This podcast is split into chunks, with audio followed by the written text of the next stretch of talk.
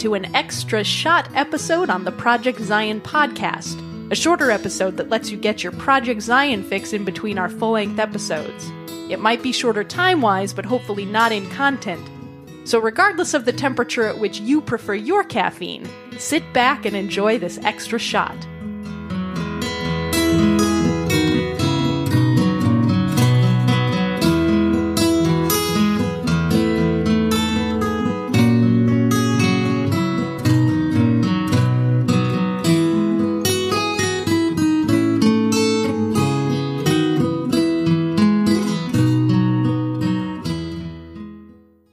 Welcome to this edition of Coffee at the Swarm. Uh, this is Mike Hoffman, your host, and we're doing this as a part of Project Zion podcast. Today, I have with me Andrew Woolsey, who's in his second year or sophomore here at Graceland University. He's majoring in history and minoring in political science, religion and philosophy, and international studies. So, and he's on the Clausen House. So, if any of our listeners are, went to Graceland and were part of the Clausen House, they'll connect with Andrew pretty easily. So, Andrew, welcome to our show. Thank you for having me, Mike. Is there anything else you'd add about who you are and what you're what you're interested in? I found interests this year and really starting last year uh, in areas such as the Community Development Club. I'm now the co-facilitator for that. I'm also a student pastor with Mike, and I'm also a peer mentor with Mike, which is pretty cool. Having two Uh, jobs working for Mike. yeah, well, and the peer mentor, uh, just to let our listeners know a little bit about that, um, you were basically assigned to me. Of course, I think we sort of wanted that alignment to work, but that's because you're a peer mentor for uh, first year students as a part of the first year seminar class. So, so yeah, I really lucked out because Andrew's student pastor, but also he, he works with me on this class. So, yeah, we've had a Yep. Pretty good time doing that too. Definitely. So tell us, tell, tell me where you're from and maybe what it was like for you growing up in the church or being associated with the church. So I grew up not in Central Mission in uh, Colorado. Uh, I was born in Des Moines, but when I was two, I moved out to Colorado. And the church for me, was, I feel like it was interesting. My parents were divorced, and so Sunday, Monday, and Tuesday I was with my father growing up. So the church days, you know, I'm, I'm at my dad's house, so I would go to the Methodist church with him, uh, and the college Methodist at night. But when I went to high school, it started to be more I could just kind of choose the days I wanted to be at which house. And so I was able to have church days with my mother. But when I was in high school, I found out that my priorities considered sleep to be higher. Of course. Right? Yeah. Uh, I still struggle with that today. um, but so I didn't really go to the regular church all that often for Community of Christ. Um, but for me, the church really was in the youth groups that we have. okay. And so in the Rockies, for those of you who would know, uh, we're very spread out through different cities. And so, like in Boulder, I was the only Rockies kid there. Oh, Yeah. wow. Okay. Um, my cousins were in Denver, which was the, the bigger populated area for Community of Christ, and then Colorado Springs also. But you know, we also have kids in Wyoming and Yeah. the Grand Junction area, so we're all spread out. So when you when you talk about the Rockies, are you talking about like the I, I recognize that name as a spec delegation. So are you talking about That's what I'm going talking to about. Okay, okay. Yeah, Did- Mission did- Center. And okay, oh yeah, of course, Rockies, Rocky Mountain Mission Center would be the official name, I guess. And so you did camps as well. Did you go to camps? Yeah. Okay. camps and all of that. And we also had retreats during the year, which Okay, I really sure. appreciated. Um, Where did you, where did you go on retreat? What or did you go to different places? And we would do um different churches in the mission center okay, most of the time in Colorado. That's for like a weekend. Like if it was like a long weekend or something, we would do that. gotcha. Yeah, very good. Okay. So this sounds like we're jumping forward. What brought you to Graceland? I mean, was it the connection through Spectacular then, or was it just Hmm. how did you decide? Well, initially, I always knew I was coming to Graceland because Okay. my parents had come and all of that. But when I started getting older, you know, seeing all the Graceland reps come through the, the churching program and all of that, I saw Graceland as the only option for me. I actually only applied to Graceland when I was in high school. Luckily, I got in. Right? Did you? Um, say, did I hear you correctly? It was the only place you applied. it is, yeah. That's pretty cool. Yep. Cool. I applied in September, my senior year, and got in the same month. So, All right, all right. yeah. Now, but but you have other connections with Graceland going back a little bit because your mom was campus minister here at one Yep. point, and it, you mentioned being uh, born in Des Moines. Was that when you were when when your mom was assigned here at Graceland? So- Yes. Okay. She, um, and my dad also taught a class here, I believe. Okay. Mhm. Very good. So you always knew you wanted to go to Graceland then. So wow. And luckily, it's the perfect fit. You know, I I can not see me at any other school thriving Yeah. as much as I am here. Yeah. Well, we're glad you're here. I mean, that's to me, it's an obvious good fit. So I'm I'm glad you're here. So this may be early in your academic career, but uh, you know, there's this Graceland experience that people talk about. So, how would you describe the Graceland experience, or at least your Graceland experience? How's it been for you? I believe the Graceland experience is something you have to buy into. And if coming from backgrounds that aren't community of Christ or backgrounds that are similar to the environment here, then I feel it's very hard to buy into, alongside different uh, problems such as being an athlete with the coaches kind of denying that ability to buy into the environment. For me, I've loved it though. It's the environment I'm talking about, of course, is just this leadership and community that everyone thrives to together and hold each other up and pushes each other into elements of different aspects of life we didn't know we could go into. So you mentioned about the, the struggle with some student athletes sort of finding their place in that community as well. I know that that's that's been a topic of um, oh some student government officers in the past and that kind of thing. And um, I think part of it is that so many of the student athletes that come to Graceland are not part of Community of Christ, and so they don't they don't make that connection that that rich history that we have with that sense of community and that what we would many of us would understand the Graceland experience to be about. So was your reference sort of a firsthand experience? I mean, have you met some guys in your house that sort Yeah. of deal with that? So, like one example would be my my last year's roommate, Okay. who he was a part of Community of Christ, and still is. He um, was a football player though, Okay. and so because of that, you know, pre-COVID, they were able to come all early together as a for practice, which meant that they had their own community before the regular students came, Uh, right. and it was hard to initiate those interactions and get past like this is your house, you know. I know you're on the sports team, but this is the house that you're on. And so we actually had a couple people who were football players move houses from our house to be with their other football friends. so, oh, I see. So they would go that far. They would move. They would actually request to switch houses. Then, wow. Yep. And another problem is just, you know, I understand why, but coaches will deny different activities for their athletes, like say choices or something like that, or COSA events, because they want their athletes to be focused on the sport, which is understandable. But part of that Graceland experience we're talking about is those housing experiences. Yeah, yeah.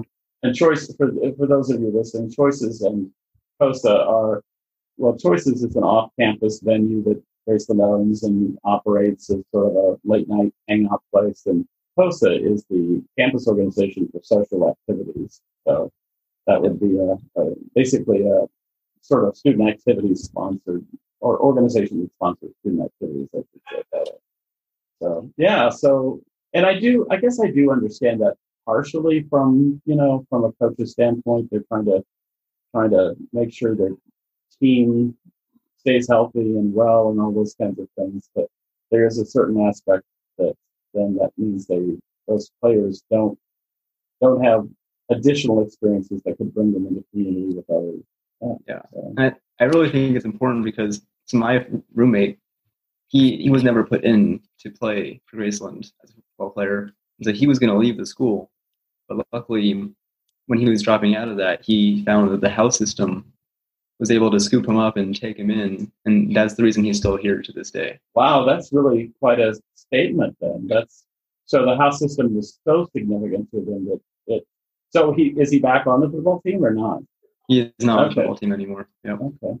So, like you said, the house system sort of scooped. I love, I love that term, Andrew. Yeah. Scooped him up, and sort of included in. That's that's really a good testament about the sort of the the nature of community and how strong the house system still is here. Because you know, Mhm. I don't know. I I did not go to Graceland as an undergrad, but I know it started in the I think early to mid 1960s. So it's been around a long time. So all right. Yep. Well, let's deviate a little bit from what I said. You mentioned about the COVID, you know, the COVID pandemic that we're living through right now. I know this has been an interesting summer. You know, you and I are talking mid-September, and and uh, it's obviously the COVID pandemic is still going on. I, you know, it's it's been a challenge, and actually a challenge to our sense of community here at Graceland to some degree. You had one year without COVID here, and one year with COVID so far. So, any Um, thoughts about that? The biggest area that I see COVID affect, besides just the academics, would be the Commons where we all eat food. Oh yeah, Because you know you, you go in and the tables are set up where it's they're split off and you have two persons per table, and they're all separated, and that community sense is really gone.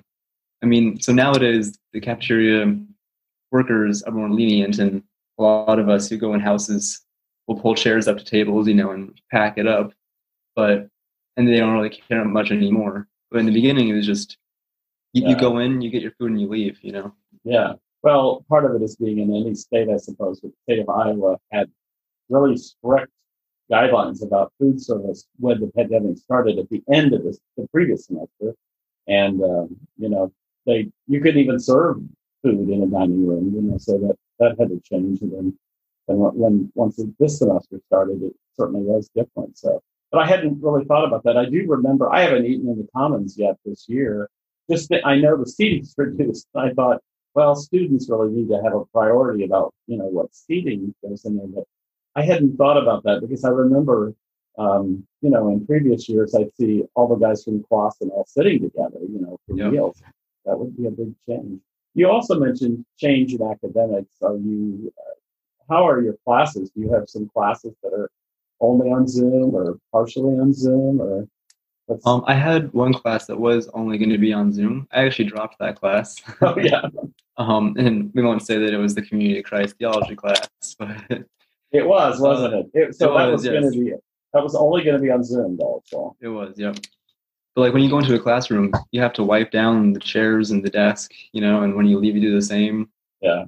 And sitting far apart. Like I know we have small classes here at Graceland, but you really feel that now. Just we're all spread out as far as we can be, and it's just it's a weird environment. Wearing masks in the classroom. Yeah.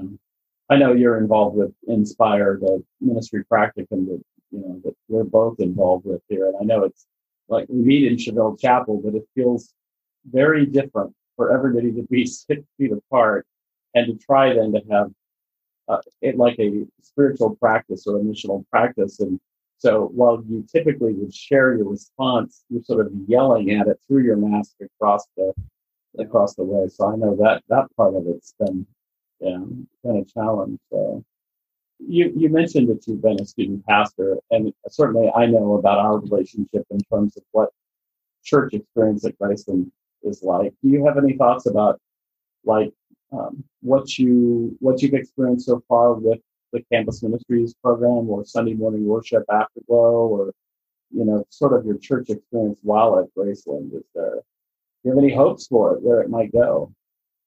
I really liked it. You know, coming one of the reasons I didn't go to church is services usually growing up, besides being so early, is just sitting there listening to a service, you know, isn't my cup of tea. Yeah. And here it's different. One, it you know, it's my friends. And I'm sure I'm sure it's the same way for the the older people at church. It's their friends speaking. So they care Yeah. more about that. But they're not my friends, so I don't really have the Yeah. same investment that they have. But I, you know, are my friends speaking, so I get to go watch that and support them. And they're usually pretty cool ideas that I don't really normally think about. Yeah. Uh, and then Afterglow, the service held at night, is primarily you know it's a band that plays Yeah. live music with a speaker, which is I think really cool. And then the different aspects that we have, like you know, last year we had Bible study, Book of Mormon study. This year we have coffee and tea talks. Yeah. And there's different avenues of uh, just worship, I guess, are really cool. Yeah. Yeah, you mentioned scripture study. We haven't really started it yet. It's like um, probably something that we'll get started here before long. Mhm. I know that it, it, while it was popular, but it was a few students were involved, but it was a very loyal group. I mean, you know, we we continued to meet even though um, you know the semester basically students left, but we kept that class going. You know, well into uh, after school would have been out, I guess you could say, because you know that group just wanted to continue to meet. In fact, I, I I think that happened to Coffee and Tea Talks too. We kept meeting through part of the summer, just I think looking for that sense of community that some of us lost when COVID hit and that kind of thing. So yeah, that's. it. so um, you've mentioned, I, we mentioned at the beginning, you know, your majors and minors that you're interested in. Do you have, do you have a plan, or is there something you want to do after you graduate? Um, yeah, there's a lot I want to do. Is there like, do you, are you talking about a certain time frame or just like overall or? I don't know. Um, yeah, I, I, I don't know. What's your interest in history? I mean, where do you? Is that Yeah. just uh, Um, so I like to consider myself a truth seeker, someone who wants to understand why we are here today. I, I believe the past is the key to the future, and so that's why I'm a history major. I, you know, I understand it's not really going to come directly into play with what I want to do in my life, but I see it as a greater investment knowing all of that information and being able to think the way historians think. Um, so like political science and religion and philosophy are more of my the ways that are going to really impact my job, my career. Okay. how, Um, so, how so? I mean, what, what what are you thinking about? well, so like there's different aspects that I want to go to in the world, and different outlets that I could express. I want to be uh, a pastor when I'm older. in different ways I could express that.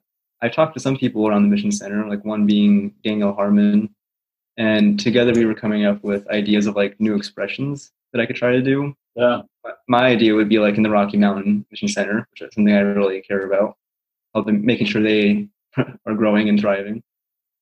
But other areas that I've really come to terms with are going out into different areas, not just the U.S., but like say maybe I go into the Ukraine because like right now, you know, Ukraine is being invaded by Russia, yeah. and being a pastor in that area and seeing what that's like and how I can learn and try to help out wherever I can. Pretty cool. So, hence your religion and philosophy and inter- even international studies could play into that sort of hope to go somewhere like that and make an impact. And, and at the same time, learn. I mean, I, I appreciate your sort of angle toward lifelong learning. I know that that's part of what the Inspire um, practicum, you know, is, is sort of built on. So, yeah. So, um, yeah, you want to be a pastor? That's incredible. That's really good. I really appreciate that. I know it's like, um, you know, I know it's not everyone's desire to do that, but I appreciate your interest in that because it really it, it gives I don't know about our other listeners, but it gives me great hope about the future of the church that there are young adults who are really interested in that. And you know, I I don't know, you said something that caught my attention, like you and Daniel Harmon, you know, were sort of planning new expressions. Have you come up with any ideas particularly about new expressions or Um, yeah, we were talking about some ideas, and one of them being, it uh, like say going out into like Boulder, Colorado, or something like that, like a city. It's not really attached to the mission center in that area, and creating a program of just maybe volunteer opportunities and not having it directly tied to Community of Christ, but being like, oh, this event is sponsored by Community of Christ, Mhm. but we're doing this activity, and then if that happens to draw people to community of Christ, that's great. But that's not the idea behind it. The idea behind it is to fit real world needs, you know, trying to push past toxic charity and what we want to help, but, but seeing what actually needs to be helped in that area. Absolutely. That I, I think you can shape inspire with that too, because that's that's sort of what we try to do on campus. It's like uh, you know, it's coming out of your giftedness and trying to figure out what you're what you're involved with. So so overall, what would be your like if you could sort of look at the entire community of Christ? I'm not thinking just like a local congregation here.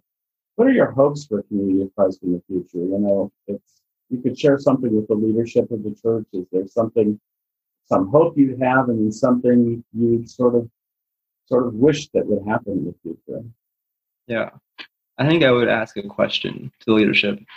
And that question is, you know, what kind of church are we? Are we one that's trying to comfort a dying cause and make it just this pleasant pleasant for everybody who's involved, but eventually we're going to die out? Or are we a church that's going to make dramatic tra- change and really not just like in our own church, but actually change in the world? And hopefully, if that does happen, that relates to our missions and uh, principles that we hold dear to us. And, you know, looking through history, you can't just go in 80% into this change and say, oh, we have some people doing this change. But over here, we're going to be doing resting and in the church services, doing the normal thing. I look at it, and to me, it makes complete sense that it has to be 100% all in. Everyone wants to do this change. And so my question is be, what kind of church are we? Are we focused on the aspect I was talking about before, or are we going to be going into the future? Uh, and, you know, our conversation today is sort of during a, a time period, at least in U.S. history or, or the time frame where the issues of social justice and um, racial justice, to be more specific, is really becoming um, very much um, sort of front and center in conversations on the news, on even even within student groups. We've talked about that. My class, our class that we worked on together, um, the first year seminar, and you know, I don't know if you can see that the mm-hmm. the cover of the latest Herald for September and October is all about systemic racism. And so, I I don't know if that's where you're going, but um, you know, it's like when you talk about wanting to change. What are your thoughts about all that's going on in the world right now. You're asking what my thoughts on how yeah. So so when you talk about the church and you know whether we are hundred percent in, are you talking about a church that responds to racial injustice, or or are there other issues that you're that you're thinking of when you think about making changes in the world? I guess that's what I was asking. Yeah. You know, okay. To say, I think definitely racial injustice should be a key factor in the future of the church. But I also just think how a church operates and how we go about what the idea of church, like what is that in the future? Yeah, different different problems in the world are for, for sure ideas that need to be talked about and listened on. But just the idea of what are we, I think needs to change too. It. Okay. Well, thanks for that. So, is there anything else you'd like to share about you, Graceland, the church, the future? Oh man, let's see. If anybody out Lots there listening uh, is high school age or you know younger and wants to know what kind of college they want to go to, Graceland definitely is the one for you. you know, GU for you, that whole idea. It's really a sense of togetherness here, which of course is the idea, power together. But when you, you know, growing up, I hear about Graceland, and you know, I, I wanted to be house president, and at the time, it was, oh, that's so cool. You get to be the leader of these people, right? But now I look at it as, oh my gosh, you get to help support your friends that you made on this house. That's what the house is. It's not this this you know this country, right? That you're the leader of. Are people that you know, real people, and if they get if they vote you in, you get to help them succeed in their lives. I, that's just so cool to me that that's an opportunity that Graceland offers to so many people. Yeah, absolutely. Yeah. So you're planning to run for House President at the end sure of this am, year? Yeah. All right. All right. That would be a House President for next year. That's that's good. That's a great leadership position. And like you said, working with your friends, but it also it's it's a lot of responsibility too. So yeah. Well, I, I wish you well in that. That's pretty exciting to do that. And I especially like your invitation to other students that are in high school to say Graceland's the place to be. So, yeah, I did not go here as an undergraduate, but I, you know, I it's interesting. I I didn't even know what a liberal arts university was until I got here, but it's it is so appealing to who I've become that it makes sense that it makes sense that it would be a, a really attractive um, and a really good fit with a lot of students who are sort of like you in the community of Christ and you know, want to do ministry, want to change the world, and want to do all those things. So. And the whole liberal arts, liberal arts idea, I know for some is tough, but me coming in knowing that I wanted to do history, I'm able to take like say arts classes that relate to history, you know, or science classes that relate to history. So like it all makes sense to me, classes that I'm taking. And so it's cool that I get to have my field but in different areas and Mhm. see how it plays out in the world in different aspects. Yeah, it's a it's a really intriguing idea to me, and I really, um, even though I didn't go to a liberal arts university, I think it would have been a really cool experience to come here. So, very good. Well, Andrew Woolsey, thank you for visiting with me today. Thank you for And, uh, having me. Absolutely, and I look forward to continuing to work with you over the next few years um, until you graduate and then go change the world for a better place. So, thanks, Andrew. Thank you.